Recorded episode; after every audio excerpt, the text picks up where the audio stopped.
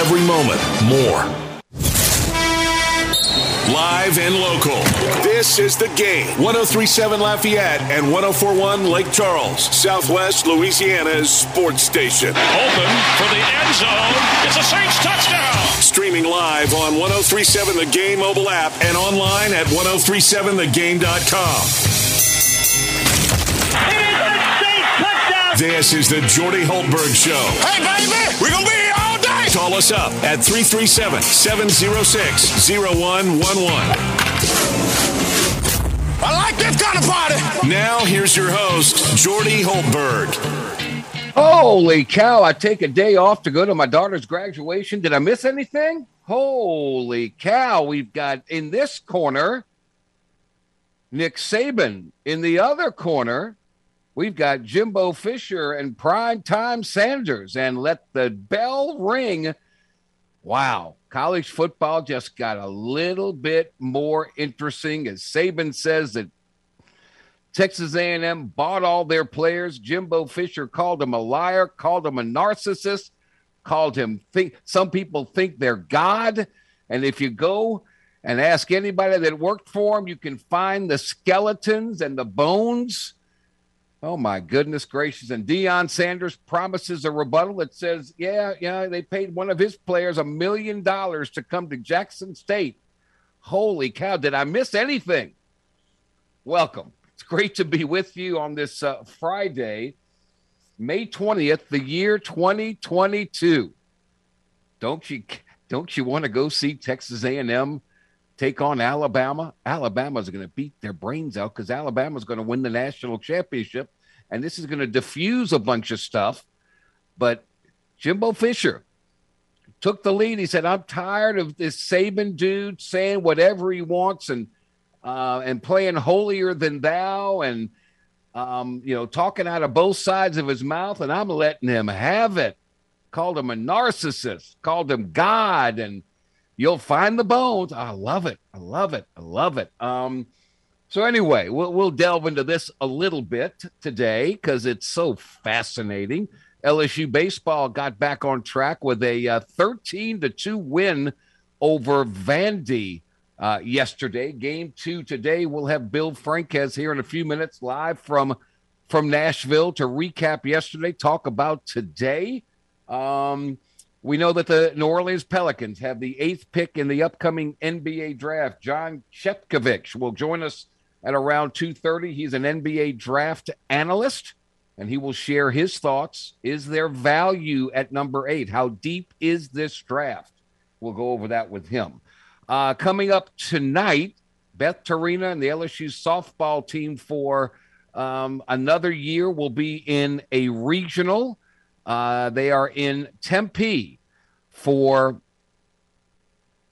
opening play as the Tigers will take on the Mountain West Conference champion San Diego State. Also in it are Arizona State, the number one seed, and Cal State Fullerton, the number four seed. So the Tigers will get underway tonight at 7 o'clock our time. The voice of LSU softball, Patrick Wright, will join us to preview that series. Um, we'll also talk UL baseball and softball with our good friend George Faust. Little Rock beat Louisiana 2 zip. Hayden Arnold, a complete game for Little Rock. Um, pitched nine innings, gave up five hits, no runs, struck out 12 and walked zero. Zero. How often do you see a picture picture complete game in the first place? There, those are far, far, far and few between. And do you ever see a college picture 12 strikeouts and no walks?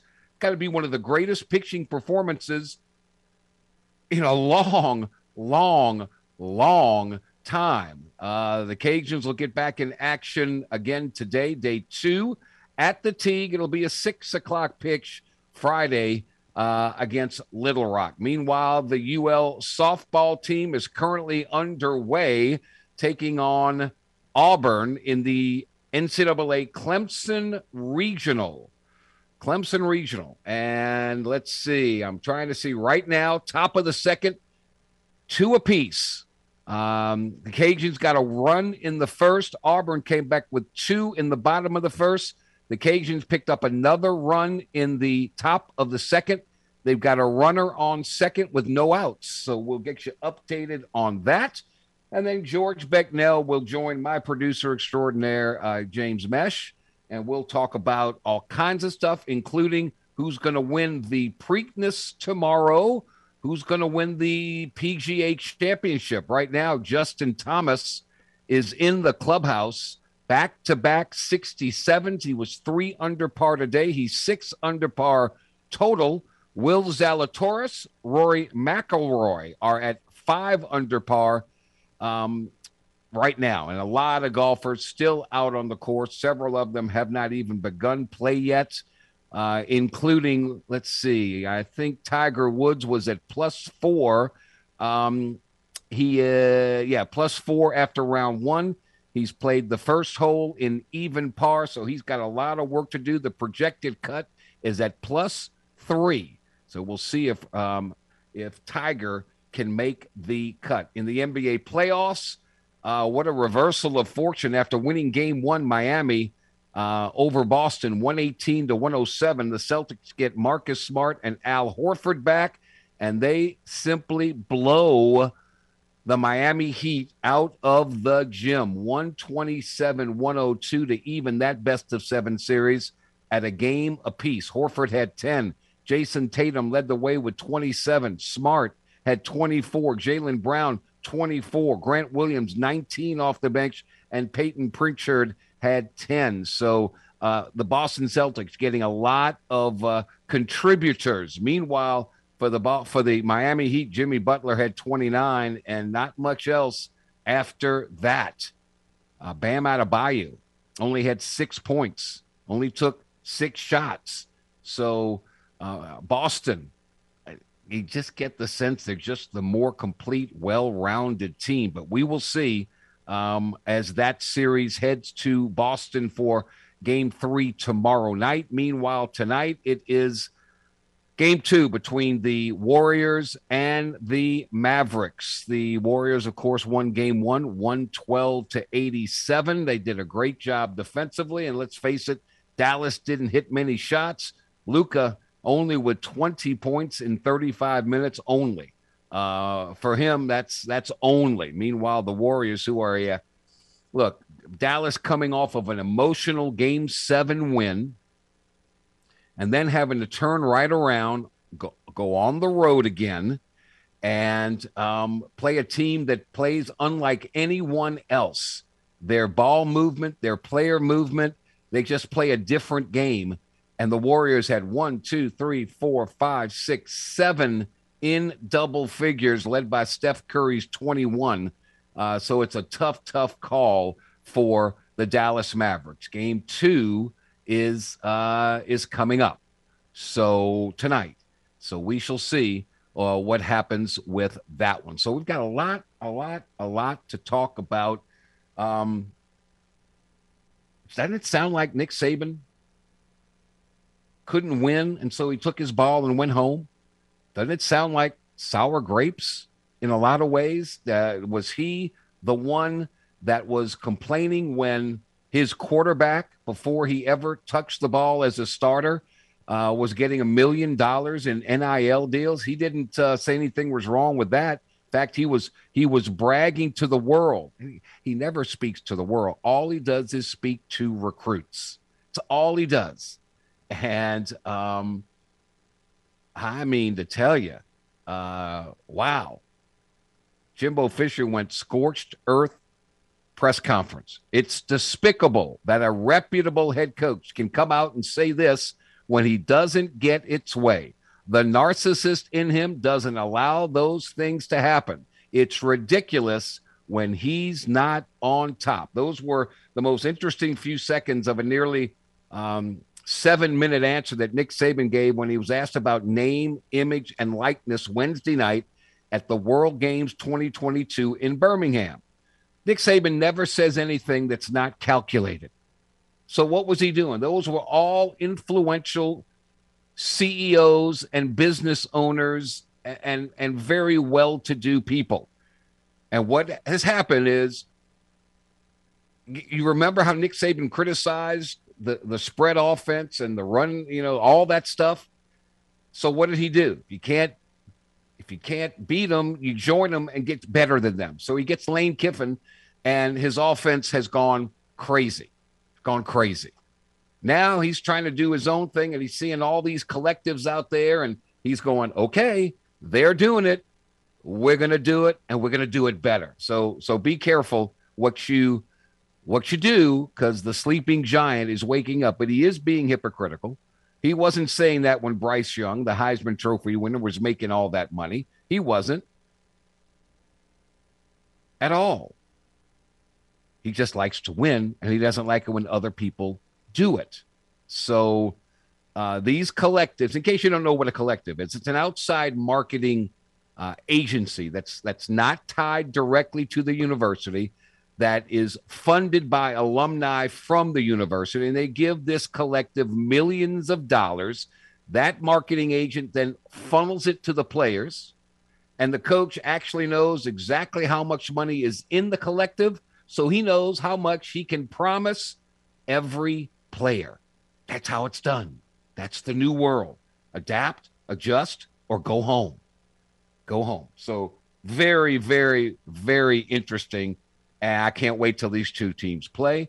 But again, Bama's going to beat the brains out of Texas A&M in Tuscaloosa, plain and simple.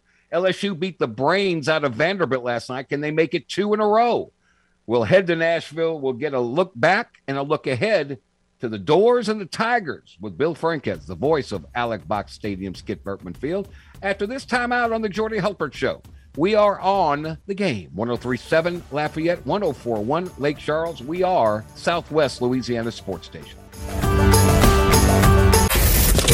Jordy Hultberg is known far and wide as the blonde bomber for the perfectly feathered golden mane he rocked back in the day at LSU. Just let your soul go. Just let it shine through. The hair may not be as golden or as long, but Jordy is still making a name for himself.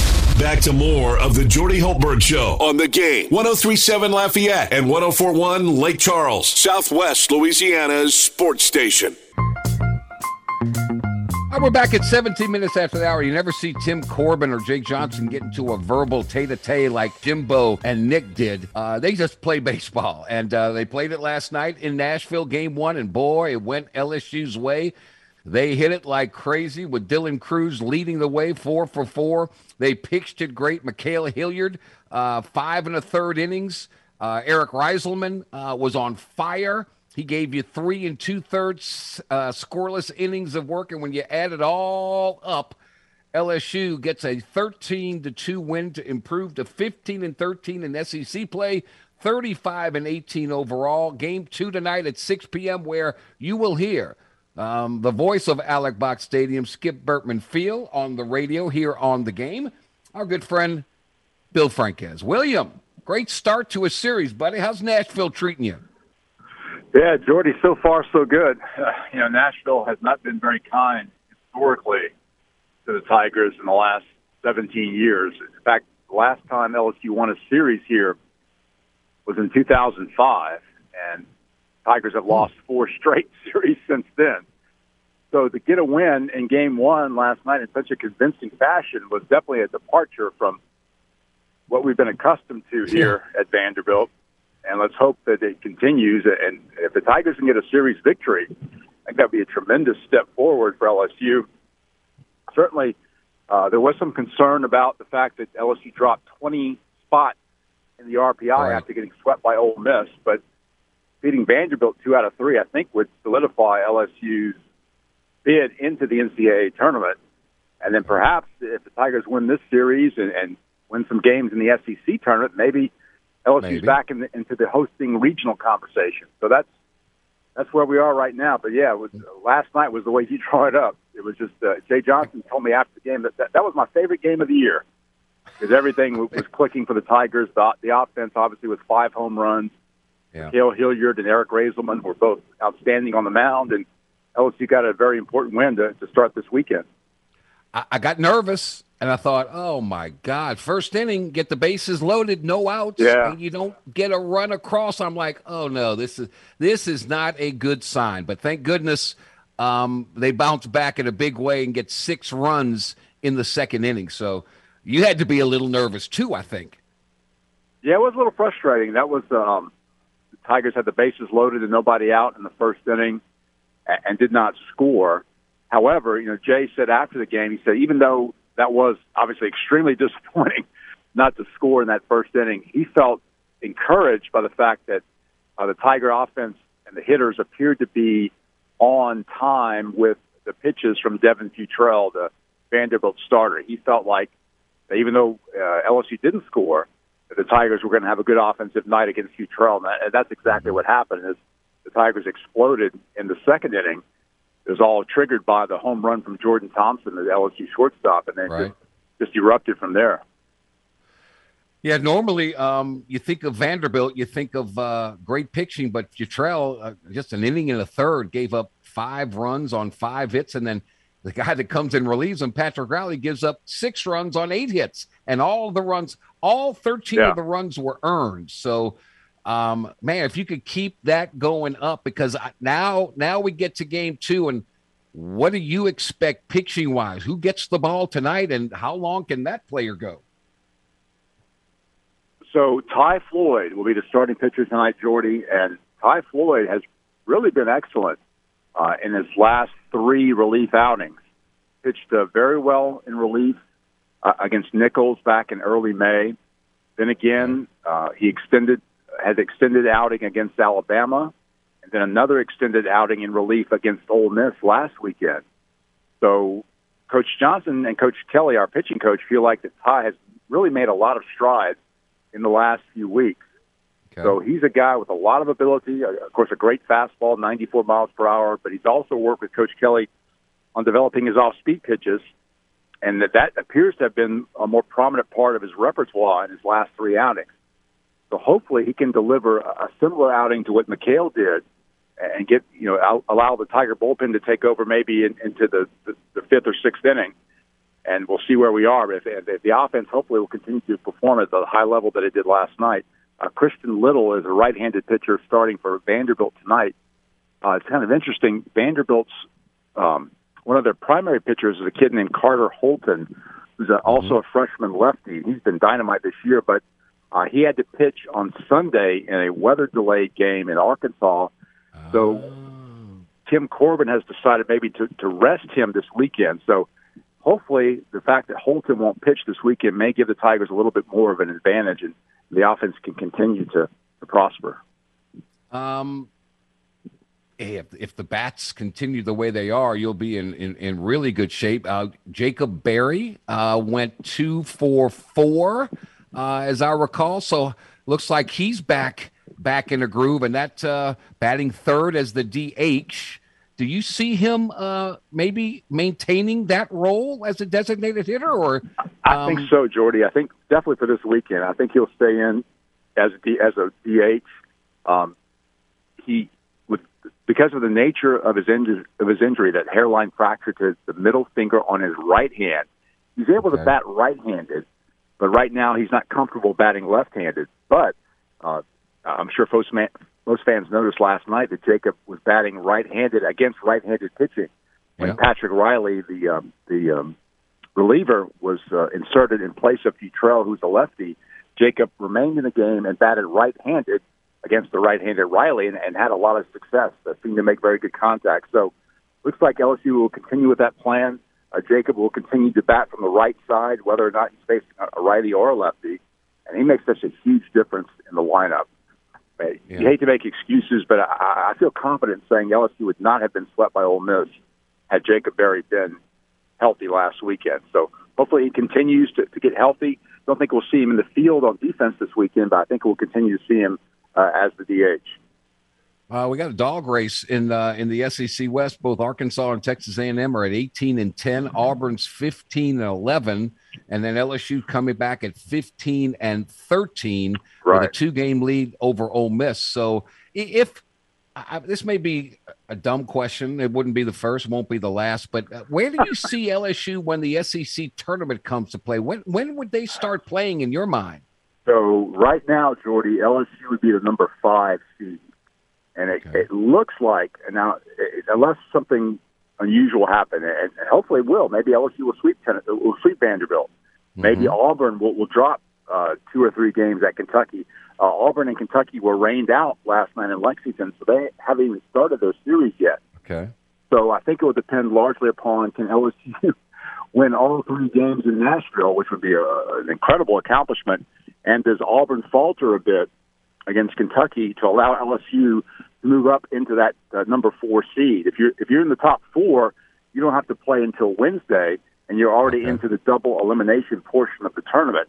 If you're Okay. seeded five through twelve, you're playing in a single elimination round on Oof. Tuesday.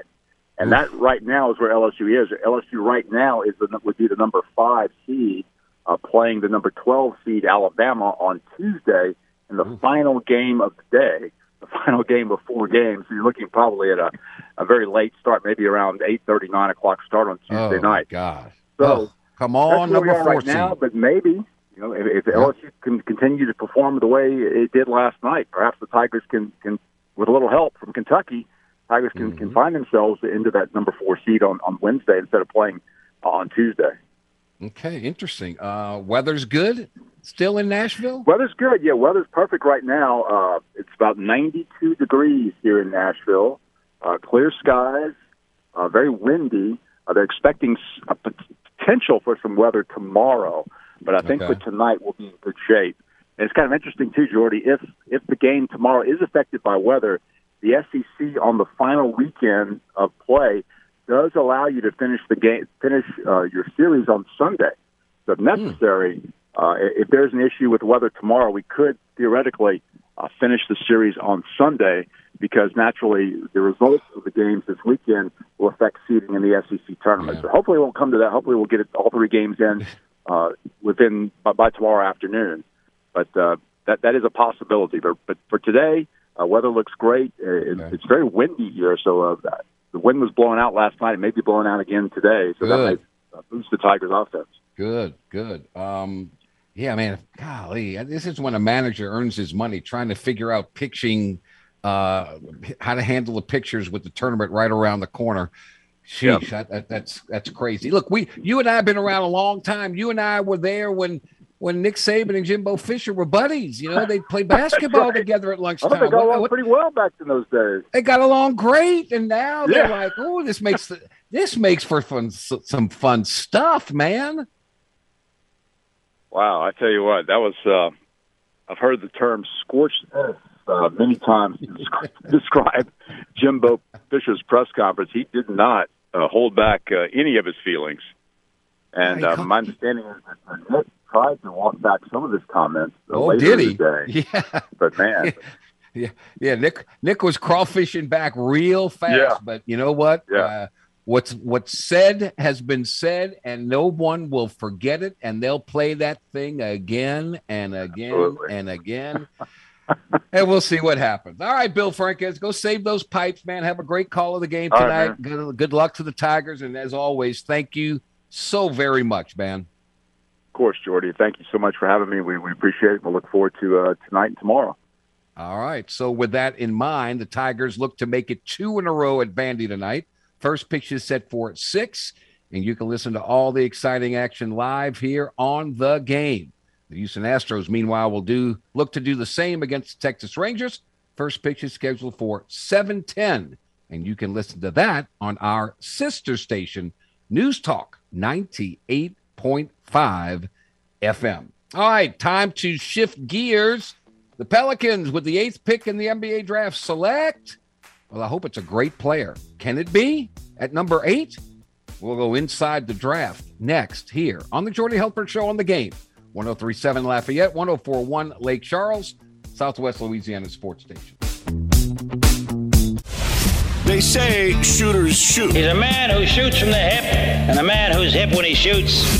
And no one shoots more from the hip when it comes to sports talk than the blonde bomber.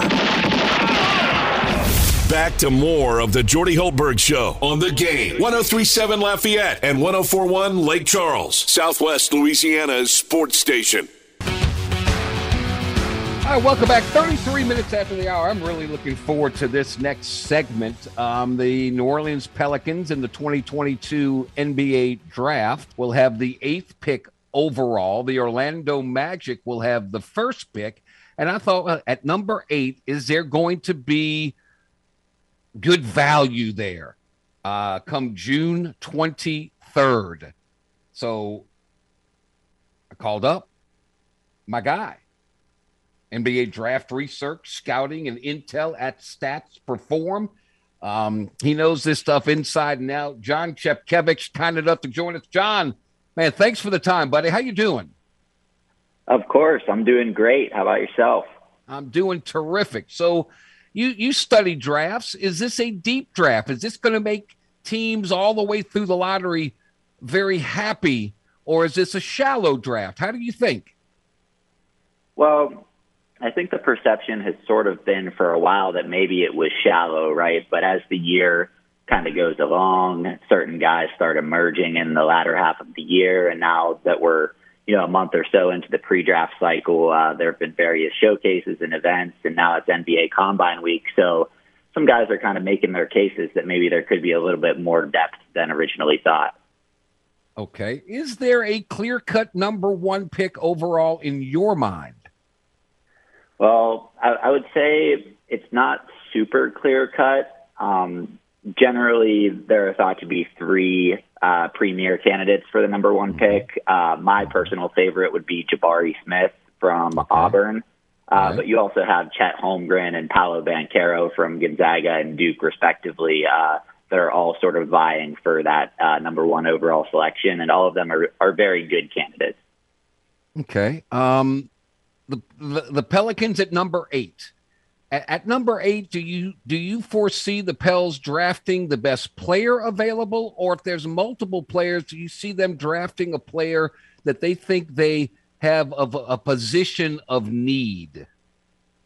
Um, for me, I would say that it, it makes sense to go best player available, but you know, find someone that kind of fits the the mold of the energy surrounding that team right now. I feel like they, you know, the year started off a little weird, but they carried some momentum into the playoffs and gave the Suns a run for their money. And you know, there was a lot of good energy. I felt like, um, you know, with guys like Jose Alvarado and Herb Yep. Jones. Like these are these are kind of unsung guys that they got last year. Herb being in the second round, Alvarado Right. being undrafted. Uh, they've shown uh, that they're able to kind of uh, sift through the weeds and find some valuable guys later on. Uh, so I think they want to find somebody with this kind of premier pick here in the top 10 that is talented, but also fits that same sort of direction that they're heading. I got you. Um, LSU has Darius Days, who was invited to the uh, the NBA Combine that's going on as we speak. Is he a draftable player, or is he going to have to work his way through, um, uh, you know, as a free agent and hook up with some team and get inside the the G League? Yeah, that's a good question. So Darius Days is a guy who's always sort of fascinated me, uh, even going back to his freshman year, and that you know he's big, he's strong, he can finish inside, he can space the floor, and uh, he's really been making the most of his pre-draft process so far. Uh, first, he was at the Portsmouth Invitational Tournament, which is a long-standing historical event uh, in Virginia that invites top seniors, and you know he showed pretty well there, and then initially he was invited just to the G League Elite Camp, uh, which precedes the actual NBA Draft Combine. But NBA scouts viewed him as one of the top six players there, and he got the call up to the full NBA Combine. So, you know, once you you kind of get that kind of momentum going and get to the actual combine and measure well at the combine and everything like that, there's a chance that uh, you know he could find his way uh, into the NBA sooner rather than later. But you know, most likely path would be maybe a maybe a two way contract or something like that. Whether that involves being picked in the 50s or being an undrafted free agent on a on a two way. Okay. Uh, some names that were the eighth pick overall in, in past history. Rudy Gay was one. Jamal Crawford was one. Al-Farouq Aminu was one. Uh, Kentavious Caldwell Pope was one. Is there going to be a really an impactful player, in your opinion, at the number eight spot? I think there very well could be. Um, just looking at my sort of consensus rankings database that I have, the number eight guy in there right now is uh, Bennedict Mathurin from Arizona, uh, who kind of fits a three and D mold pretty nicely. Um, another player that has been somewhat linked to the Pelicans as far as uh, you know them having some potential interest in him is Malaki Branham out of Ohio State. Uh, mm. He's a freshman wing that you know didn't really get a lot of playing time early in the season while he was figuring things out and getting his feet wet. But once he hit conference play, he just really exploded, and uh, I think that could be a potentially nice fit as well. I kind of like the kid from Wisconsin, Johnny Davis. Tell me, tell me your thoughts yep. on him. Yeah, I was going to get to him next too. I've seen him in person uh, a few times this season and came away really impressed uh, every time. Uh, he's a guy who plays really hard, uh, gets after it on both ends, uh, and he carried a pretty heavy offensive burden for Wisconsin this year. So, you know, the three point percentage numbers might not be, you know, up there in the high 30s or to 40 percent like you know, some of these elite shooting guard prospects, you would hope that they would. But I, I think some of that is a context of he had to do everything for that program, and he he willed them to being one of the top teams in the Big Ten. So he's a guy that has really good uh, mental makeup. Uh, he's consistently improved over the past three to four years, and he's a guy that I think is worth betting on for both the on court and off court reasons, and would be a nice fit in New Orleans. John Chepkevich, kind enough to join us. A couple other names I keep hearing besides Benedict Mathurin that you mentioned and Johnny Davis that I mentioned. I keep hearing about Jalen Duren and AJ Griffin. Can you tell me about those two? They seem to be kind of being interviewed by the Pelicans, and uh, what, what do you think of them?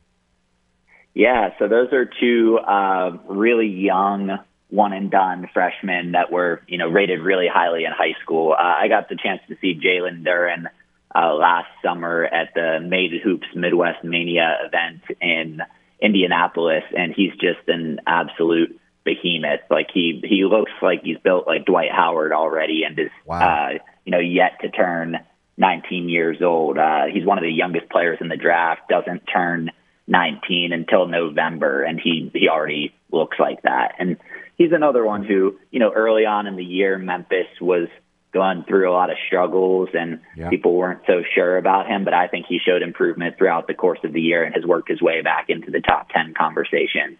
Um, similarly with AJ Griffin, uh, really high pedigree. He uh, played really well in a lot of these, uh, you know, Team USA, uh, you know, FIBA events when he was in high school, but endured a lot of injuries over the past three or so years that kept him off the court um, for quite a while during COVID. And even early on in his season at Duke, he was injured and had to slowly work his way back in. But when it was all said and done, he ended up having a historically good shooting season uh, for a freshman of his size as a 6'6", 220 plus pound wing. Uh, that was really encouraging to see just how well he shot the ball.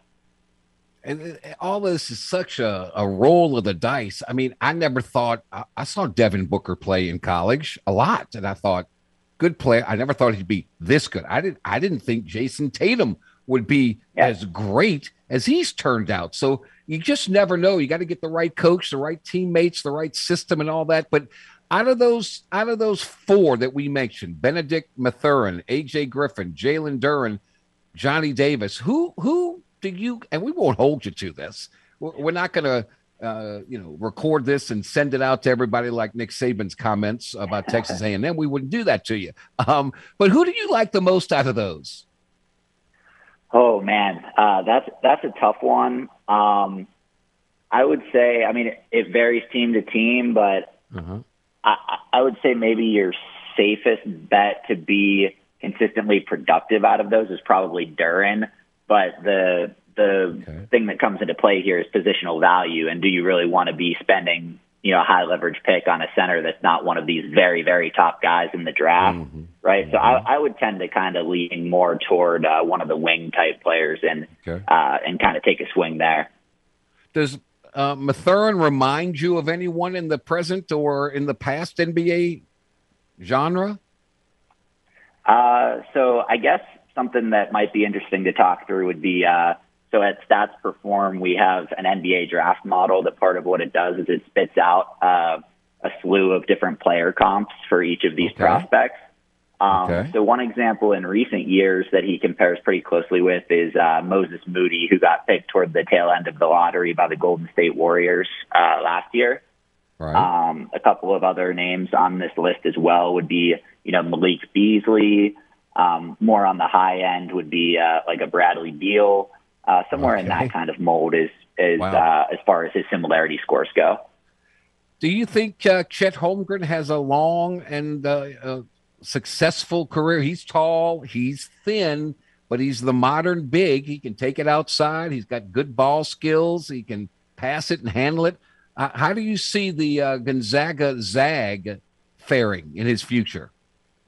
Oh, I mean, I, I have no doubt that he's going to be really successful. Um, you know, obviously the frame is a concern. Like, can he put on weight? But uh, we've seen, you know, relatively thin guys. Uh, you know, even Anthony Davis was pretty thin uh, coming out Yeah. of Kentucky and ended up putting on a lot of weight. Um, so that that can happen as these guys mature and get older. But you know, something to think about with Chet is just how absurd his production was as a freshman. If you look back uh, this decade plus, going back to 2010, and search by uh, box plus minus, which is basically an overarching like all-in-one value metric. The top five freshmen in this metric over that time span are Zion Williamson, Anthony Davis, Chet Holmgren, Karl-Anthony Towns, and Evan Mobley. So Wow. the other four names on that list, three of them went number one overall, and Mobley Yeah. in a redraft, if you were to redraft that class from last year, he might go number one overall. So that's you know that's not the be all end all, but you know Chet was very very productive, very efficient at Gonzaga, and I, I think that it'll translate to the next level. Um, John Chepkevich with us. Uh, is Jaden Ivey the second coming, the, the the wing from Purdue? Is he the second coming of of, of Kawhi Leonard? Oh, I don't know about that. Just just from the sense that he's you know much smaller and more so of a guard. Like Jaden Ivey's probably six foot four. He is pretty Oh, okay. pretty strong and built well, but you know Kawhi is a, a big dude with big wingspan, big hands. But you know one of the comparisons I see thrown around kind of recently is uh, Ja Morant, just due to the kind of explosiveness, the first step burst, the twitchiness, the raw athleticism. Um, I, I think there are definitely some similarities there, but you know where Ivey has a little bit of a ways to go as compared to how Morant was coming out is as a passer and as a decision maker, and kind of figuring out if he can acclimate to maybe playing a little bit uh, of point guard in the NBA alongside shooting guard, being a sort of combo that can make decisions Okay. as a primary handler. John, are we going to see um, a lot of uh, you know people across the pond, players from from Europe and all that coming into this draft? I don't hear much mention of that this year. Uh, the short answer is no. This this really is one of the I would say weakest international classes in a, in a long time. Uh, and you know, p- part of that is that you know some of these international guys are playing playing NCAA basketball, right? Like that that's part of the equation. But you know, as far as guys that could get picked in the first round, it, it, it's pretty limited. There's uh, Ousmane Dieng, uh, who's a French prospect that played with the New Zealand Breakers this year. Um, that's the same club that uh, RJ Hampton played at in the past that plays in the Australian NBL. Uh, he he has a chance to go in the lottery to mid first. Uh, Nikola Jovic, not to be confused with Nikola Jokic, uh, plays for uh, Mega Basket. Um, he's a Serbian prospect. You know, those two guys can, you know, go mid first somewhere likely. Uh, but, you know, after that, it's a lot of guys that are more so, you know, second round potential uh, draft and stash candidates. It's, it's pretty thin from an international perspective this year. So no Lucas out there. I mean, my gosh, was was was he a was he a can't misser? He was a can't misser. Yeah, that, that was, I mean, what he was doing at, at the age he was doing it was really totally unprecedented. Um, and yeah, that was that was definitely a no miss type uh, type situation. Not not just hindsight twenty twenty, but Right. his candidacy as a draft prospect was was just wild what he had done to date and, and the direction he was moving. And it's it's cool to see it playing out and him uh, getting a crack at the Western Conference Finals this early in his career. John, one last one. I'll let you go on this one. Um, with a healthy Zion, with Brandon Ingram, with the, the pickup of CJ McCollum, uh, with the defensive prowess of a Herb Jones, with uh, Alvarado coming off the bench. And I, I think Trey Murphy from Virginia is going to improve yep. in his second season as an outside shooting threat. Are you buying yep. stock on the Pels? Uh, well, I would say yes with with everything that you just laid out there, right? I was super encouraged at the end of the season. I like a lot of the role players. I agree with you on Trey Murphy. Uh, he's a guy who has size, can shoot, and checks a lot of intangible boxes as a hard worker, right? It seems like everything is kind of coming into form. Uh, they'll, they'll really need to nail this pick here at number eight overall. I don't have the clear answer to that, but I, I trust that they'll do a good job in figuring that out. But it really all hinges on Zion, right, as to whether this is uh, you know, a scrappy, fun team or a serious team. Uh, so if Zion is able to get fully healthy and be completely engaged and out there playing at the level that he was, uh, you know, when we last truly saw him pre-injury, mm-hmm. then yeah, the Pelicans are definitely on the up and up. Awesome. John, thank you. I know it's a busy time, it's a fun time. I know the combine's going on right now, so thank you for taking some time for us. Uh, maybe as we get closer to the draft, maybe we can do this again and uh, maybe get a uh, a mock draft out of you. How about that? That would be great. I mean, it's combine week right now in my city of Chicago, so uh, definitely learning a lot more information throughout the course of the week, and it would be fun to kind of circle back as we get closer. Well, you can count on it, man. Thank you so much. Have a great weekend. All right. Thanks a lot, Jordy. See ya. That, all right, buddy. He's the best. John Chepkevich, kind enough to join us talking NBA draft. Um, if you want to see the Astros in person, listen up. The game 1037 Lafayette, 1041 Lake Charles wants to hook you up with our latest Astros weekend getaway. Houston takes on the Chicago White Sox Saturday, June 18th, and you can be there. Register in the game clubhouse at 1037thegame.com or 1041thegame.com to score four tickets, a tour of Minute Maid Park, and hotel accommodations that Saturday night. Astros weekend getaways are powered by Bookshare AC Le Meridien, Houston Downtown, and the game, Southwest Louisiana Sports Station. We'll wrap up our number one after this timeout. The Jordy Hultberg Show on the game, 1037 Lafayette, 1041 Lake Charles. We are Southwest Louisiana Sports Station. Jordy Hultberg has been a star on the hardwood and in the broadcast booth. But did you know he was also a star on the dance floor? You just wash the hair. You know, I worked on my hair a long time, and you can hiss my hair. John Travolta ain't got nothing on the blonde bomber. Now back to the man with all the moves. Jordy Hultberg and the Jordy Hultberg Show on the game. 1037 Lafayette and 1041 Lake Charles, Southwest Louisiana's sports station. The game wants to upgrade your experience for Downtown Rising with the Ultimate Downtown Rising VIP experience. You can score a pair of VIP passes plus a chance to meet the Cold War kids. Simply register in the Game Rewards Club at 1037thegame.com or 1041thegame.com to win VIP passes for Downtown Rising. Saturday, June the 4th. The Ultimate Downtown Rising VIP experience is presented by Social Entertainment, Raider Solutions, the Louisiana Raging Cajuns, and the game, Southwest Louisiana's sports station. Uh, let's see. The PGA leaderboard, Justin Thomas still uh, in the clubhouse at six under. Will Zalatoris is one under through four. He and Abraham Ancer, who is two under through four today, are one stroke behind Justin Thomas. They're at five under par. Rory McIlroy, the leader after the first round, is at plus one through four, and he has dropped down to four uh, under par for the day. I'm trying to see. Boy, I got to go a long way to find El Gray, and I still haven't found him, and I still haven't found him. And uh, okay, Tiger is even through four holes today, so he remains at four over par. Again, the cut is projected at plus three. So um, stay tuned for that. Coming up in hour number two, we'll take you to Tempe, Arizona for the LSU softball uh, team's quest to uh, try and continue their journey in the NCAA tournament. Patrick Wright uh, the voice of LSU softball will join us. George Faust will come aboard. We'll talk all things Raging Cajuns baseball and softball. And then George Becknell, James Mesh, and I will share our thoughts on Nick Saban, Jimbo Fisher, Deion Sanders. We'll pick the Preakness. We'll see who's going to win this golf tournament and so on and so forth. NBA picks. We'll just have a lot of fun. So there you have it. Our number one is in the books. Um, we are brought to you in part by the Aesthetic Medicine and Anti Aging Clinic of Louisiana off Ambassador Caffrey in uh, Lafayette and off of Bluebonnet Boulevard in Baton Rouge. Hormone replacement therapy, uh, fountain of youth. All right, hour number two, straight ahead. We'll be back. Live and local.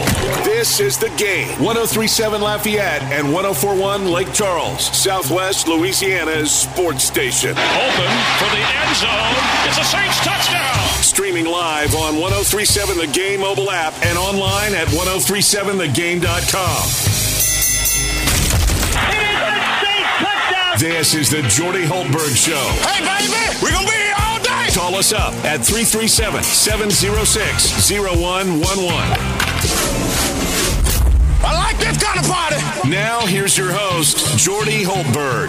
It's hour number two of two, and away we go on this Friday, May the 20th, the year 2022. So much going on. LSU baseball wins uh, at Vanderbilt last night, 13 to 2, game two tonight. And listen to it right here on the game. We've got NBA playoff action tonight, game two between the Warriors and the Dallas Mavericks. Uh, the Celtics blew out the Heat last night. Justin Thomas leading the PGA as it's in round two in Tulsa. We got Nick Saban and Jimbo Fisher and Deion Sanders all getting after one another. It's crazy. And tonight in Tempe, Arizona, LSU softball in, in really unfamiliar te- regional territory. Usually they're always at Tiger Park, but this year they go in as a number two seed to the uh, Arizona State Regional. Also in it is uh, San Diego State, who the Tigers will play tonight, and Cal State Fullerton. It's a seven o'clock our time start, which means uh, 5 p.m. Mountain Time. And uh, on the call of the game, as per the norm, the voice of LSU women's athletics, our good friend Patrick Wright. Patrick, man, are you having a good time in Tempe so far? Hey, Jordan. In fact, up right now, I am uh, about three miles from our hotel. There is a desert botanical garden, and I've just kind of been taking a walk and tour, taking picture of cactus and stuff. So Wow. I'm having a blast. It's hot, but you know it's a dry heat. So, Yeah. but you know what? That dry heat is also a hot heat. But it's uh, it's it's a beautiful territory here, and I'm just kind of killing a little time before we do battle this afternoon. Absolutely. Um, double elimination is the is this regional. So the the winner between LSU and San Diego State will take on the winner of Arizona State and Cal State Fullerton. Um, this is unusual. I mean, like I said, normally uh, Coach Torina's teams uh, they're, they're always playing at Tiger Park when we start regional play. Well, last time was 2014 uh, that we didn't host, and they sent us to Arizona that year. So Okay. uh, coming out west is not unfamiliar. We this will be the third time we've been to Tempe. Uh, back in the 2000s, we were here for a super regional and a regional, and we've been to Arizona for a regional and a super regional. So it's our fifth trip to Arizona. We have not come away with a regional or super regional win yet. We've won some games, but we haven't won the whole tournament. So, Okay. uh, trying for a first here out in the uh, out in the land of the sun. uh, 23rd NCAA tournament appearance for LSU softball, their 17th consecutive season receiving an NCAA tournament berth. Um, not many teams can say that, can they? No, the only three years that we haven't made the tournament were 1997, which was the first year of the program, 2005, the year after we went to the World Series, kind of had a little bit of a down year, but almost made it, and then the COVID year. So only three years altogether Wow. we not made it. So it's a norm, you know. And just unfortunately, this team had a couple things go against it. You know, we had I could point to three games where we lost Okay. big leads. And uh, if, if you win those three games, you're probably in a in a position where you know, I'm not standing out in the hot sun in the desert right now. We're back at Tiger Park, but sometimes things just don't quite fall the way they're supposed to. But you know, but all you got to do is get here, Jordy. You know, the Beth's first season in 2012, She had a team that hit 200 and 220 for the season.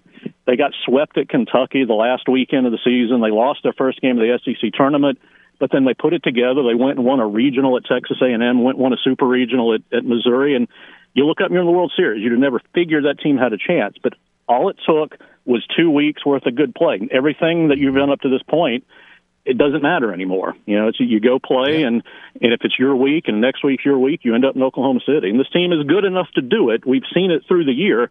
Can can this be the right two weeks? Uh, well, that's right. All right. So I guess with softball, everything kind of starts with whoever is in the circle and whoever has the most dominant picture. Uh, that's usually the team that comes out on top. Now, uh, San Diego State is the Mountain West Conference champs. They're 37 and 14 uh, in your talking with Beth Torina and, and, and, and scouting them, what do you know about San Diego State? Well, I'll tell you, it's a bad draw, and I'll tell you why. San Diego State has a pitcher named Megan Balint, who is almost 25 years old. She started, she spent two years at Oregon back in 17 and 18, went to the World Series both years, transferred to San Diego State, had a COVID year, had a red shirt. So here she is. She's like a ninth year senior, and uh, her ERA is below two. Her career ERA is below two. So for a, you know, it, it's kind of like back in remember in the regionals back, you know, you like you you look at who you face, you say, oh, we're going right. to face ULM, but then they've got Ben Sheets. That's kind of yeah. what this is with San Diego State. You look at it and say, oh, what a big deal, but they've got a pitcher who's as good as anybody in the country. So it was a an unfortunate draw that you get probably the best three seed in the tournament. But Ali Kilponen can go toe to toe with anybody, and she's going to have to do that today. I don't really expect a lot of runs scored this afternoon, and you know, it's whoever can just make the right play, get the runners over, get them in. I really yeah. think we're going to see a low scoring game. Where I was surprised at LSU's um, very short run in the SEC tournament. Um, I, I, thought they, I don't know what happened there. What, how is this team after that? Now, what's their, what's their feel now? What, who has to step up? In other words, to be sure you alleviate that and don't let that happen again. Well, I'll be honest. The, the hitting, the last six games, we're batting a little bit below 200. Uh, oh, so yeah. some of the hitting has fallen off. Taylor Pleasants had a rough end of the season. She finished one for her last 20. Um, just not getting the the offense rolling the way that it had been for a little while. So they they got to get some hitting. When you're facing as good a pitcher as you're going to face tonight, it's easier said than done. So the offense is going to have to hit a little bit. Um, you know, I think I think Kilponen can shut San Diego State down. Their offense isn't terribly potent. So that's why I'm expecting a low scoring game. But then if you catch Arizona State tomorrow, boy, they are they hit they average a two home runs a game.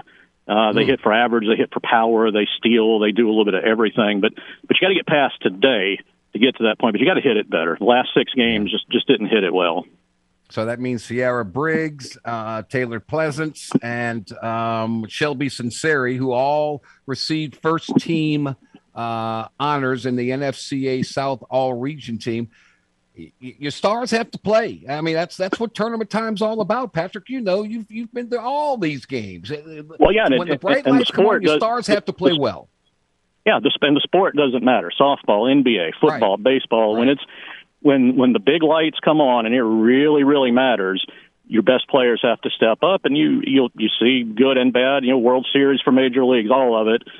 If your best player is in a funk, it's going to be real hard for you to do a lot. Yeah. That's why hopefully Pleasants can come out and get this tournament off to a good start for her tonight because she's, you know, in, in that three hole, she's kind of the cog that makes it go. You got the table setters in front of her, Coffey and Briggs, who are doing a good job of getting on base. Then you got to get them in, and that's where those bats behind her, Clark and Sunseri, got to get that job done.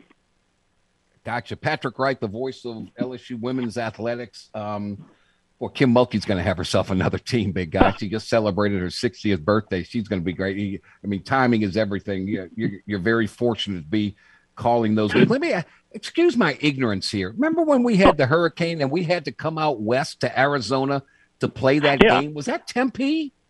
It was Tempe. It was. In fact, yeah, we uh, the stadium is right near where uh, where our hotel is, right near the campus. Okay. You remember they've got that big mountain off in the distance, yes. kind of not a it's just like a big random rock. It's not really a mountain. Um, but yeah, that was that was Tempe. That is that you that got it a, right. 2005. crazy. You know what I remember the most is getting off the plane, and, and Les Miles liked to make sure that they had a walk through through the stadium, and it was like 110 degrees, and the players were looking for any kind of shade. And finally, they said, "Man, coach, we got to get out of here. This is crazy." it was burning and that, up. And it was, and it, it again. You can dry heat it all you want. It's hot. It is hot, yeah. and what makes it harder, you you have to make a point to hydrate yourself because you, yes. you don't feel like you're sweating as much, but you're losing as much fluid as you are when you're sweating it off. So you got to stay hydrated, and the girls have been doing it. Every time I see them walking around the lobby, they've got a, a swig of something going. So uh, they're going to be ready. Um, yeah. Just got to go. Got to go out and do it now. That's the thing. That's they're right. ready. That's right. Got to go out and perform it doesn't sound like you're staying at that palatial resort we stayed at when we were out there, man. That thing was like fine. I can't remember the I name. remember it, it was. It had a, it had a golf course. I do remember yes, that. Yes, and yes. And I, I wanted to I wanted to come back at some point, but no, that is we're not at that fine, same place. Man. But I remember wow. it well. Those were good times amongst. Uh, bad the times. bad at home. It was good to get away from home to that yeah. for a few days. I will I will say that. Yeah, you're right. Well, Patrick, I can't thank you enough. Go enjoy all the cactus and everything, and uh, have, have a great game tonight. Let's get to the let's stay in the winners bracket and uh, and go from there. But good luck. All right, Jordan. Hopefully, we got something to talk about next week. You're the best. I would love it. I would love it. Thank you so much. That's Patrick Wright, the voice of LSU softball tonight, seven o'clock. LSU versus San Diego State. Today is the day that you join the game clubhouse. Not only is it free to join, but you'll get the chance to enter to win tremendous free gifts like a $50 gift certificate to the Half Shell Oyster House or a $150 gift certificate to Mr. Lester's Steakhouse. You can only score that $50 gift certificate to the Half Shell Oyster House or that $150 gift certificate to Mr. Lester's Steakhouse by, well, you got to become a member of the Game Clubhouse at 1037thegame.com or 1041thegame.com. Look, it's free. It's simple. What are you waiting for? Sign up today. All right, all things Cajuns, baseball, softball, oh my, with uh, Mr. KLFY himself, George Faust. After this timeout on the game, 1037 Lafayette, 1041 Lake Charles, we are Southwest Louisiana Sports Station. There's no better way to wrap up the work week than talking with the man regarded as the king of Acadiana sports media, KLFY Sports Director George Faust. It's time for Fridays with Faust here on the game. 1037 Lafayette and 1041 Lake Charles, Southwest Louisiana's sports station. George, how are you, buddy? Oh, doing great, Jordy. How you doing? I, I, I'm great. I'm just waiting for Lane Kiffin's response to this uh, Nick Saban, Jimbo Fisher uh, ta da da. Oh, dude, isn't that crazy? It's it's it's one of it's just you know you got to love it though. That that A and M uh, Alabama game is going to be a lot of fun. Uh, Alabama's going to beat their brains out this year. Alabama's going to win the whole darn thing. Uh, so um, uh, all it tells me is this: uh, Nick Saban didn't like the way teams were playing offense, so uh, so he hires Kiffin. They change everything. They keep winning. Now they got all this stuff, and he was making that messy. He says everything calculated and he made that message in front of all those business leaders in Birmingham. hey, we we need more money. Let's go get get the money to our collective so we can outspend everybody else, and they'll be fine and they'll win again. That's what it says, says to me. You're right. I mean, he, he nothing he says is not planned out in some way, shape, or form. I completely agree with that.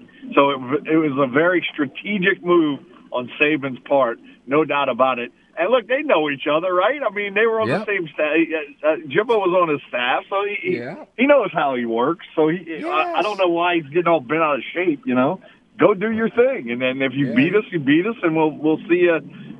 You we'll see you at the Outback Bowl, and we'll be Alabama will be playing in the national championship. You know, that's how don't it goes. You, don't you want a movie made out of this, and then we can really dig and find out where all the bones are buried? That's what I want to see. That's what I need. we'll we'll have to work on that uh, uh that uh, Jordy Hultberg production. yeah. Hey, um, if the if the Cajuns never see Hayden Arnold again, it'll be too soon. Who is this dude? Nine oh, innings, five hits, no wow. runs, twelve strikeouts, no walks. Who the heck is this guy? He's a Sun Belt pitcher of the year. Is who he is. He's uh he was dealing last night, no doubt Woo. about it. Twelve strikeouts. Man, they they just couldn't find find a gap to save their life last night. It was it was unreal. Like everything they hit was either right at somebody or it was you know just an easier easy play for the infield to make. It nothing they could do with regards to hitting yesterday worked out the way they they wanted it to. Uh, so yeah, like there were a couple of smacks uh, to center field and and just I mean looks like shots. Like oh that that's going to be a double, maybe a triple if it gets off the wall. And that the center fielder goes and makes a nice little catch. And yeah, that, that guy that guy was on fire last night, no doubt about it. Um, he had he just had his stuff, and and as Coach Deggs was telling us, you know, look, he's got a good fastball that'll spin a lot. So you know, you you combine that with a good breaking pitch, and man, he was he was hard to touch, and they only they scattered five hits. So I mean, yeah, they got to they, they look they got to win to, to get the mo- they need the momentum back, right? They need Yep. to be able to win tonight, win Saturday, and go push themselves into that Sun Belt tournament. Because now, if you lose any more, you're putting yourself in a bind because you're already, uh, according to some uh, estimations, you're the one of the first four out of the Right. NCAA tournament. So right. uh, they need that. They need to kind of uh, some make start making some hay, if you will. and you lost to a team um, who's now 11 and 16 in conference play. You're 17 and 11. They're 24 and 24 across the board. Uh, Louisiana's 31 up, 21 down. So you're supposed to beat that team, especially at home at, at you know Russo Park. But whew, that's a tough one. So game two tonight at six. Uh, game three uh, Saturday. Uh, at four o'clock. So we'll see what happens. Uh, right now, we got ourselves a dandy in the Yeah. softball tournament uh, regional. Uh, the Cajuns three, Auburn three, uh, going into the sixth inning. So um, this is interesting. Yeah, look, and and that no Coach Glasco there yet. Uh, uh, he's kind of, from what I could understand from the broadcast, he's en route. You know, uh, headed that way, but uh, he had he had to deal with the COVID issues, and so uh, out of the protocol and on his way to to coach his team. But man, that that's we we know the Cajuns' caliber. You know, we know how good they are in softball, and what we've seen over the past year season is that this team has grown immensely and has matured. And when when you put them up against a team like Auburn, who's competed in the SEC, and you have a pitcher in Meghan Schorman, do the Cajuns that has SEC experience, being at Kentucky, uh, there, there's there's a lot of uh, uh, there's there's a good a good chance that the Cajuns, you know, they they step their play up. In other words, you know, and, and so uh, really. This is this is going to be a fun little weekend of regionals. There's not there's not a whole lot of uh, expectation with regards for the Cajuns to get out of this regional because of their playing in the Clemson regional. You have an SEC team, you have the number one seeded Clemson uh, Tigers. So a lot of uh, there's a there's a couple of teams that people perceive as better than them in this regional, and I don't know that that's the case. I, maybe they're more experienced at this juncture, but they're not. That, that not necessarily make them better. Uh, so I, I, I give the Cajuns a fair shot here. They'll. I, usually the Cajuns make it into the championship. That that's the way they play in these regions. They they elevate their status uh, when it comes to these type of events. Well, they'll send up uh, Campbell, um, who's one of their best hitters, hitting 403 on the season. She's 0 for 2 today, but she'll lead off the uh, top of the six, followed by Piskos and Mayo. Um, Hayden is uh, the fr- the freshman is two for two today, and everybody else they, they haven't ha- had many hits, uh, but the timely hit. So it's three to three um, in the sixth inning. So the Cajuns up to bat. Um, very, very interesting there. Uh, High school's kind of wrapped up, right? I mean, there's it's, there's nothing nothing else going on. No, not just uh, if you're a football program, you might have some spring workouts, Yeah, I guess, or yeah. summer workouts, or whatever it is, and that's about it. You can't, you don't really shoot video for that, you know.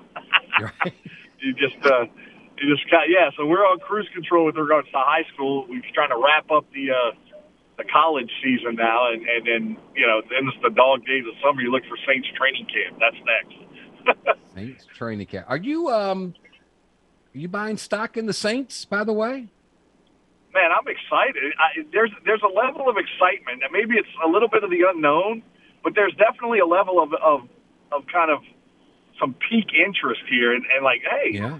these guys might be halfway decent this year. You know, they know. we would- if they have a good defense and and and you know the wide receiver core comes together and Jameis is the Jameis that throws 30 touchdowns and not 30 interceptions, and wow, they might have you know they might win a game or two in the playoffs. You know, uh, I it's definitely it, it. Let me say this: it piques my interest, and to be honest with you, I love Drew Brees. He's one of my favorite people that I've ever had a chance to talk to, interview, all that good stuff. But I, I not that I th- thought he was coming back, but he doesn't need to come back to the Saints. Like that, let's let's let this let Dennis Allen coach Jameis Winston, and and we'll move from there. You know, and, and see what happens. Everything. You don't everything need that. depends. You don't need that distraction. No. it seems like No, no, team no. is starting to gel. You know, But you know, Vegas is going to bet on everything. You know who is the you know who is the betting favorite if Drew Brees comes out of retirement? You know who it is? no, who is it? It's the Arizona Cardinals. What? Yeah, exactly. They're the betting favorite. So they, in other words, they say, uh, I don't know if Kyler Murray is really going to work out. So Drew Brees is going to come in there and, and save Cliff Kingsbury. What? Interesting. Crazy. Yeah, that that is that is bizarre. I, I don't know that I'd bet for that. Uh, that's that's just, and there's no ties. Like it's not like, you know, he'd go to the Chargers, like Los Angeles Chargers, and like help Justin Abear or Herbert or whatever. Herbert. That's what he- or Herbert. Yeah, he's uh, not from Lafayette. That's it. That's it. Now, South Louisiana, gotta love it. Um, but, like he he mentored Justin Herbert, you know, because the Chargers were his old team. I, that that seems more relevant than him going to actually play. You know. The, anyway, yeah. That's So are, are you telling me that? there. Do you think if Sean Payton were still coaching the Saints, do you do you think the Saints would have Tyrann Mathieu and um, Jarvis Landry playing for them? I don't. No way. Why is that? The guy, the guy, what is the up guy, with him? The guy hated the LSU. I don't understand what he what he had against LSU. I What, he don't draft like either. one LSU player in all his time there. Like, like I don't know what that was. Maybe he thought don't because either. they were too close to the Saints. Maybe they were so close in proximity that they wouldn't work hard, or there too many families would be a distraction. I, I, I, ah. I, I, I don't know. I, I, it baffles the mind. My It buddies really and I discuss this all the time. It's like there's we don't under we never understood like how you pass up on guys like that and, and just continually do that, and then continually go get Ohio State players. Thank you, thank you. like, like what does Ohio State have that LSU doesn't? I mean, in the recent past, not much. You know. Yeah, as soon as Sean Payton starts coaching for the Cowboys, you're going to take every LSU Tiger. Watch. Right. Oh yeah, dude. The Cowboys love LSU. Yeah. The Cowboys love them. Yeah, I never Absolutely. understood this Ohio State love. I never understood the Ohio State love fest. Never, never. Right. But either. they're good, either. but- I mean, they they had some great players. I mean, Will Smith was phenomenal. Don't don't get me wrong, but I- I'm yeah, with you. there was a there was there was definitely a pipeline of some sort. I, I, I don't know. Maybe Urban Yeah, Meyer crazy. had a connection with. I, I don't know. Yeah. I, like I don't know. God, Urban Meyer, what a nutcase. Um, Yeah, George right. That's KLFY. Who has a better season, the Saints or the Pelicans? Oh wow, wow! The Pels look good, don't they? Like They there's really a lot of excitement around New Orleans sports right now. That girl They Madeline do. gets there at the at the golden era, right? Uh, What's happening here? No, the Pels look good, man. That that that's a wow. That's that's going to be uh, the eighth pick, so they can add to their roster. Hopefully, Right. Zion has already kind of gelled with Brandon Ingram and CJ and those guys, and that and so they can kind of start forming a team that that uh, can challenge in the West. You know, you got to you got to what take down Luka. You got to take down uh, Devin Booker, CP3. Uh, that's Yeah. he took care It of ain't himself easy. No. this playoffs. But uh, I don't think the Lakers are an issue right now or in the near future. I, I'd be shocked to see that happen. Uh, but yeah, dude, you're right though, man. The Pel- so to answer the question, I think the Saints have a better year. But Okay. I think the Pels. I think the Pels will, will, will be in the postseason again, and they, they they actually win a win a series. I'm hoping the Saints have a little better year, and, and then they get to like a an NFC Championship game Yeah, or something that, like that. that would that would be great. All right, go take care of those kids. Kids almost out of school, man. Counting down the minutes. So, um, uh, as right always, then the fun begins. What do we do with the kids now? There's no school. What do we do? Oh, I've been there, done that. Got the postcard. George, you're the best, man. Enjoy it. Have a great weekend. And thank you. Uh, thank you, Jordy. Good talking to you as always. Talk to you soon. All right, buddy. Tune in next week to Jordy Hultberg for Fridays with Faust here on the game 1037 Lafayette and 1041 Lake Charles, Southwest Louisiana's sports station. Time to open up the vault for the games this day in sports history. May 20th, 1983. American heavyweight boxer Larry Holmes beats countryman Tim Witherspoon by a split decision to retain his WBC championship in a bout held at the Dunes Hotel and Casino in Las Vegas. That was this day in sports history. We now return to the game. 1037 Lafayette and 1041 Lake Charles, Southwest Louisiana's sports station. All right, 34 minutes after the hour. It's uh, one of my favorite uh, parts of the week. Yes, it is Friday. And yes, I get to talk with my buddies, uh, James Mesh back in the game studios. And by George, it's George Becknell yet again, my buddy. How are you, graduate? How you doing, man?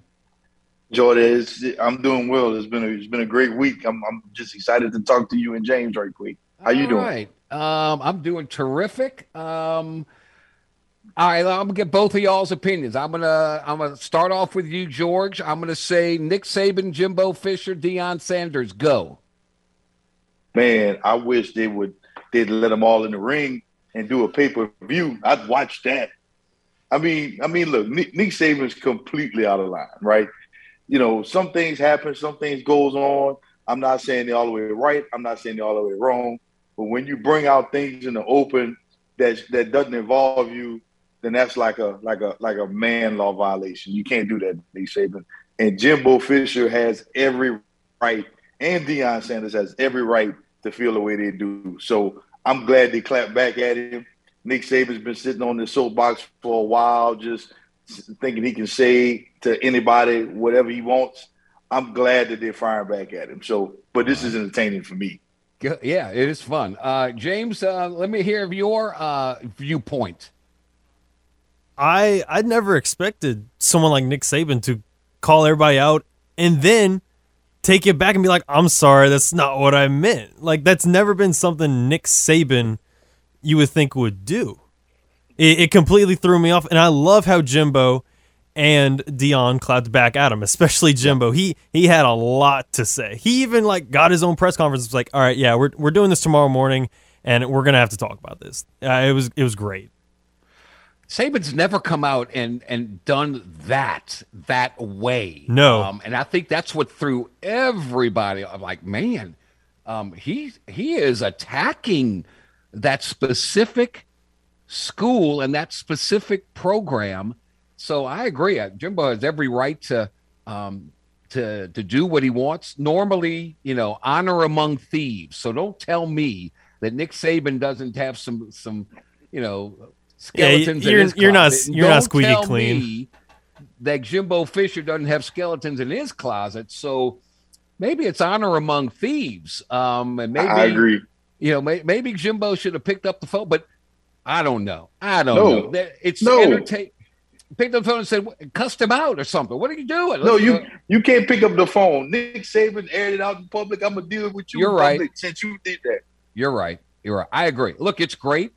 Um, the- you know, every camera, every entity is going to be at that game when they play in Tuscaloosa, and Saban's going to beat his brains out. I'm just telling you, he's going to beat his brains out.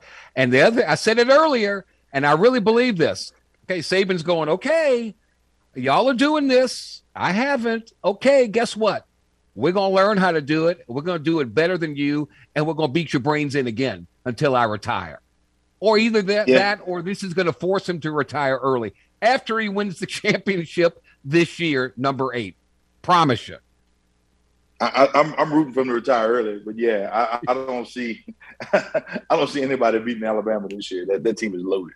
All right, NBA playoffs. Um, man, after losing game one, Boston put it. You know, they get Marcus Smart back, they get Al Horford back.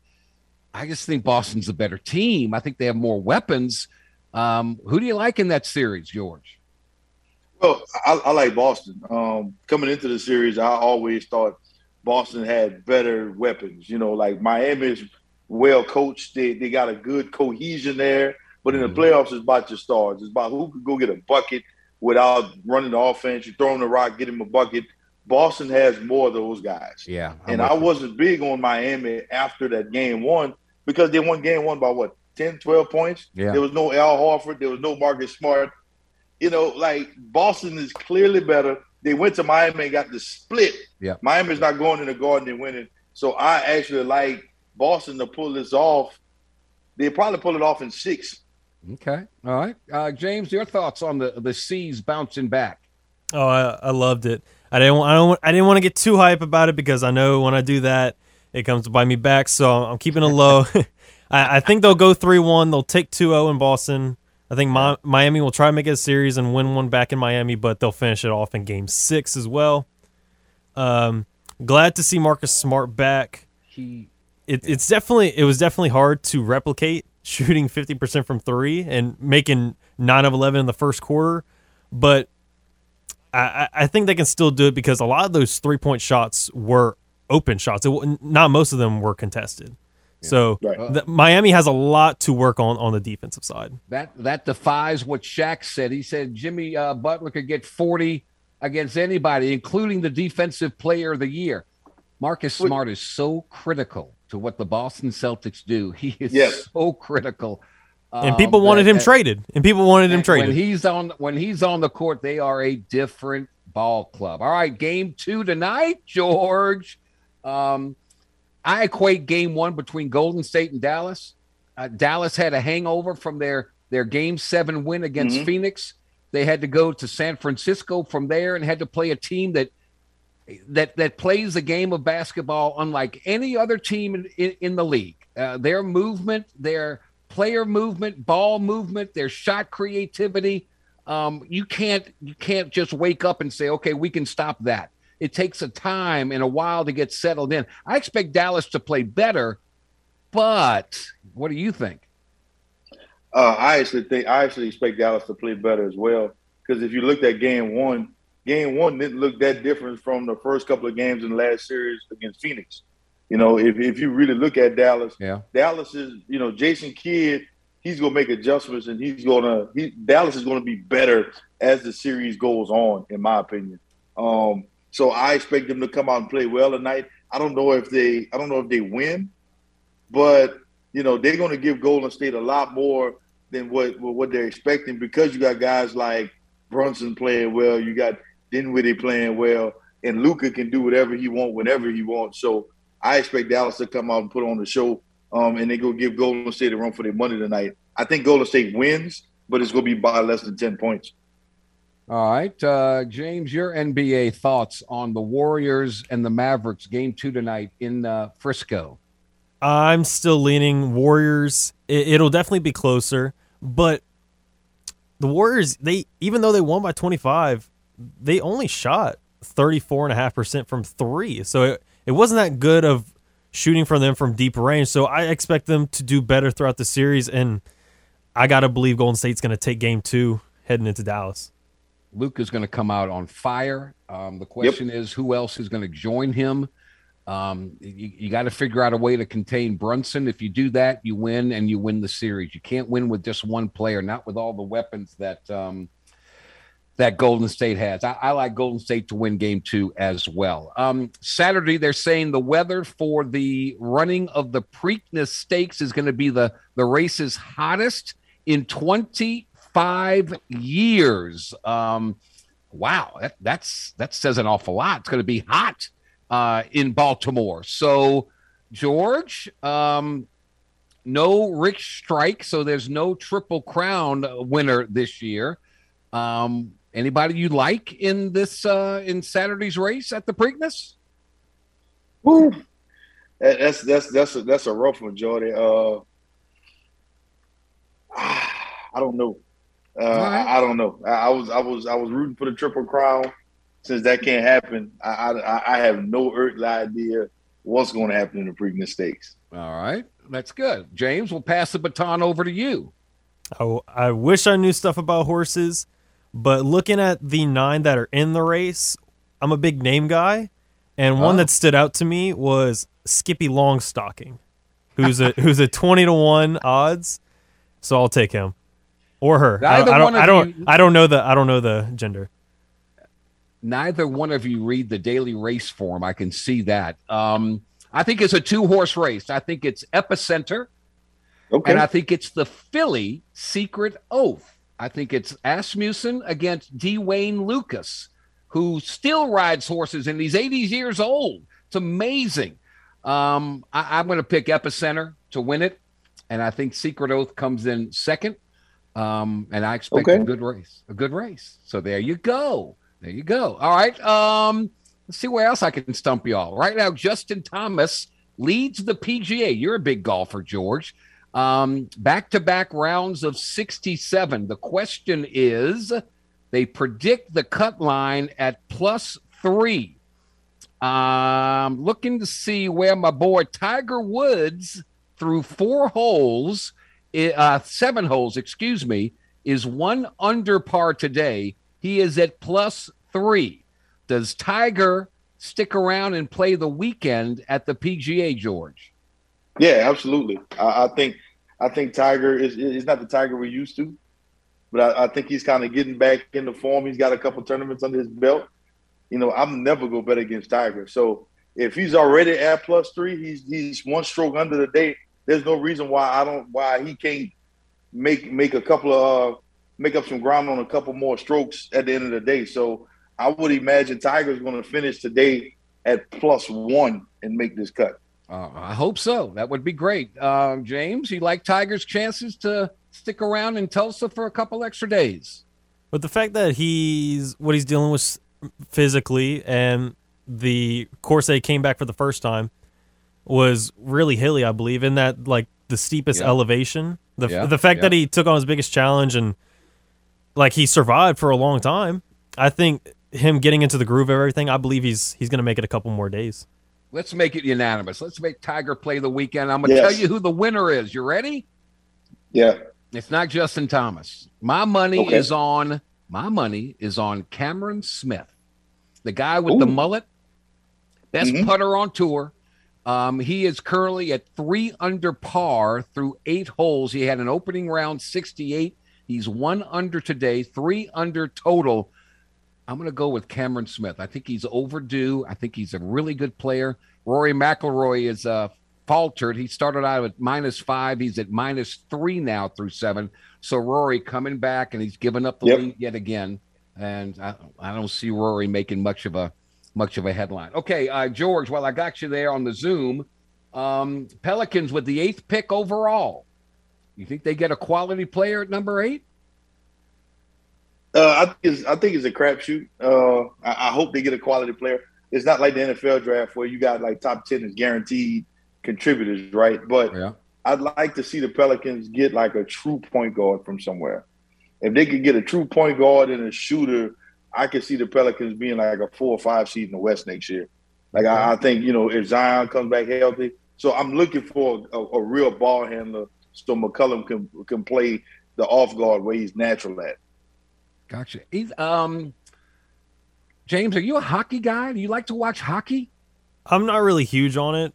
I know yeah. I know Matt is, but uh, I I did see the Flames in that other game the other night. They they had won nine to six. That I I had seen that one the other. That was huge because usually you only get like five goals in total per game, maybe. Okay. Hey, uh, softball. Do they play seven innings? Is that it? Yes. Softball. Yes. They only play seven. Seven innings. Uh, all right. So right now, Auburn leads uh, the Raging Cajuns four to three. Um, two outs, top of the seventh. So they are down to their last out, and uh, the Cajuns would go into the losers bracket if that is uh, if that is the case. Um, I haven't watched a lick of Major League Baseball this year yet. I, I got to be honest with you, I haven't. Has anybody watched baseball? Uh, I know the Yankees are going like crazy. They're they're off to a start that like no we haven't seen in years. But other than that, they're, they're off to a start. Other than that, what do y'all think? Um, I'm, I'm looking for the I'm looking for the Dodgers to really make a make a big push, Jordy. I, I think uh, I you know I look at Major League Baseball. I think the Dodgers are going to be the, uh, the the, team that comes out the the uh, National League, and yeah, uh, you know they got a couple pitches down, but I just I still believe in them. So you know it's it's one of those things where they always play well. They always in it toward the end. So I, I like the Dodgers out the National League for sure. The Yankees are 28 and 10. Um, golly, uh, unbelievable. It's, it's nice not to have a salary cap, huh? Might have a subway series between the Yankees and the Mets. I mean, they're both on pretty pretty good. The Dodgers are there. Uh, my Cardinals are hanging around, uh, 20 and 18. Uh, of course, we carry the Astros on our on our network, and uh, the Astros are kind of let's see, I'm looking. Uh, Astros are leading the West, 25 and 14, so they're seven, uh, won seven of their last ten. James, what do you think about this baseball race so far? It's been pretty interesting to say the least. I think Astros are starting to pick it up a little bit. They've started getting into a little groove, which is always good. I remember yeah. we were talking about the Reds, was it last week or two weeks ago when yes, they only had three wins? Yes. I mean, now they got 11. They're 11 and 26. They're rolling, baby. They're, they're, start, they're starting to figure it out. Everybody's at least got 10 wins.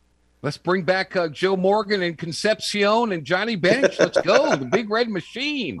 Boy, there was a time when those dudes, you know, there was a time when the Baltimore Orioles were great when they had Palmer and Cuellar, those pictures. Uh, but man, you don't have picture, you, sheesh you, you can't win. The Reds are at 11. The Nationals are at 13 wins. My gosh. What do you do? I mean, you're so far behind already. Uh, what? How do you convince fans to go out there and go watch you play? You just you just happy that thirty percent of the seats are full at that point because you, you, go to watch the other team play, the, the other superstar. you, you hope to so see, see, yeah, hope to see the superstar. James, if there's one team with one player, you're gonna. I I know who I want to go see, but who is the one team and the one player you would pay money to go see a Major League Baseball game? Um, I'm, I'm oh, who's uh, I can't think of the guy. What's his name on the Brewers? He he intrigues me a lot. I forget his name. Let me see. On the Brewers, um, I'll tell you mine. I want I want to see him when he's pitching and hitting DH. I want to see Shohei Ohtani play. That's who I want to see. Yeah, that's a good one. I was thinking Christian yep. Yelich. I was thinking of him Yelich. on the on the okay. Brewers. I want to see Shohei because he'll strike you out and then he'll get a bat in his hand and he'll take you yard. That's who I want to see. Hey, that's a good one to see. You but, got one? Yeah, uh, Vladimir Guerrero Jr. Okay. I watched his dad play, and I'm going to watch him tear the cover off of baseball because, man, he's one of the best hitters I've seen in a long time. You know who's my number two? I want to see Aaron Judge hit one so hard and so far and so high. I just want to watch it go out the park. That's what I want to do. That'd be cool. Maybe we take a road trip. Let's do it. Yankees, Astros. James will hook us up with tickets. He's got the inside skinning. yeah. Come on, James. Yeah, I'll, I'll, try to find a way. Okay, good. All right, George. Thank you very much. Uh, look, you got to study up on your horse racing, man. Come on, dude. I'll Come be on. ready next week. I Come promise. Next, well, the Preakness won't be for. I mean, the Belmont won't be for three weeks, so you'll be good shape. Got plenty of time to study up. Epicenter, gotcha. epicenter. Oh. All right. Have a good weekend, buddy. Thank you. You too. James, uh, we'll be back to wrap this bad boy up here. Uh, our final time out of the day. This is the Jordy Hultberg Show on the game 1037 Lafayette, 1041 Lake Charles. We are Southwest Louisiana Sports Station. Shohei Ohtani. I want to go watch him play. All right, we'll be back. Here's three pieces of advice to live by. Never play cards with a guy whose last name is a state. Don't spit into the wind. And always listen to the Jordy Hultberg Show on the game. 1037 Lafayette and 1041 Lake Charles, Southwest Louisiana's sports station. All right, let's clean up some business. Unfortunately, uh, Auburn beats uh, the Raging Cajuns in softball four to three, double elimination. So the Raging Cajuns still in it, but Auburn wins it four to three today. PGA Championship, Tiger Woods is um, at plus four.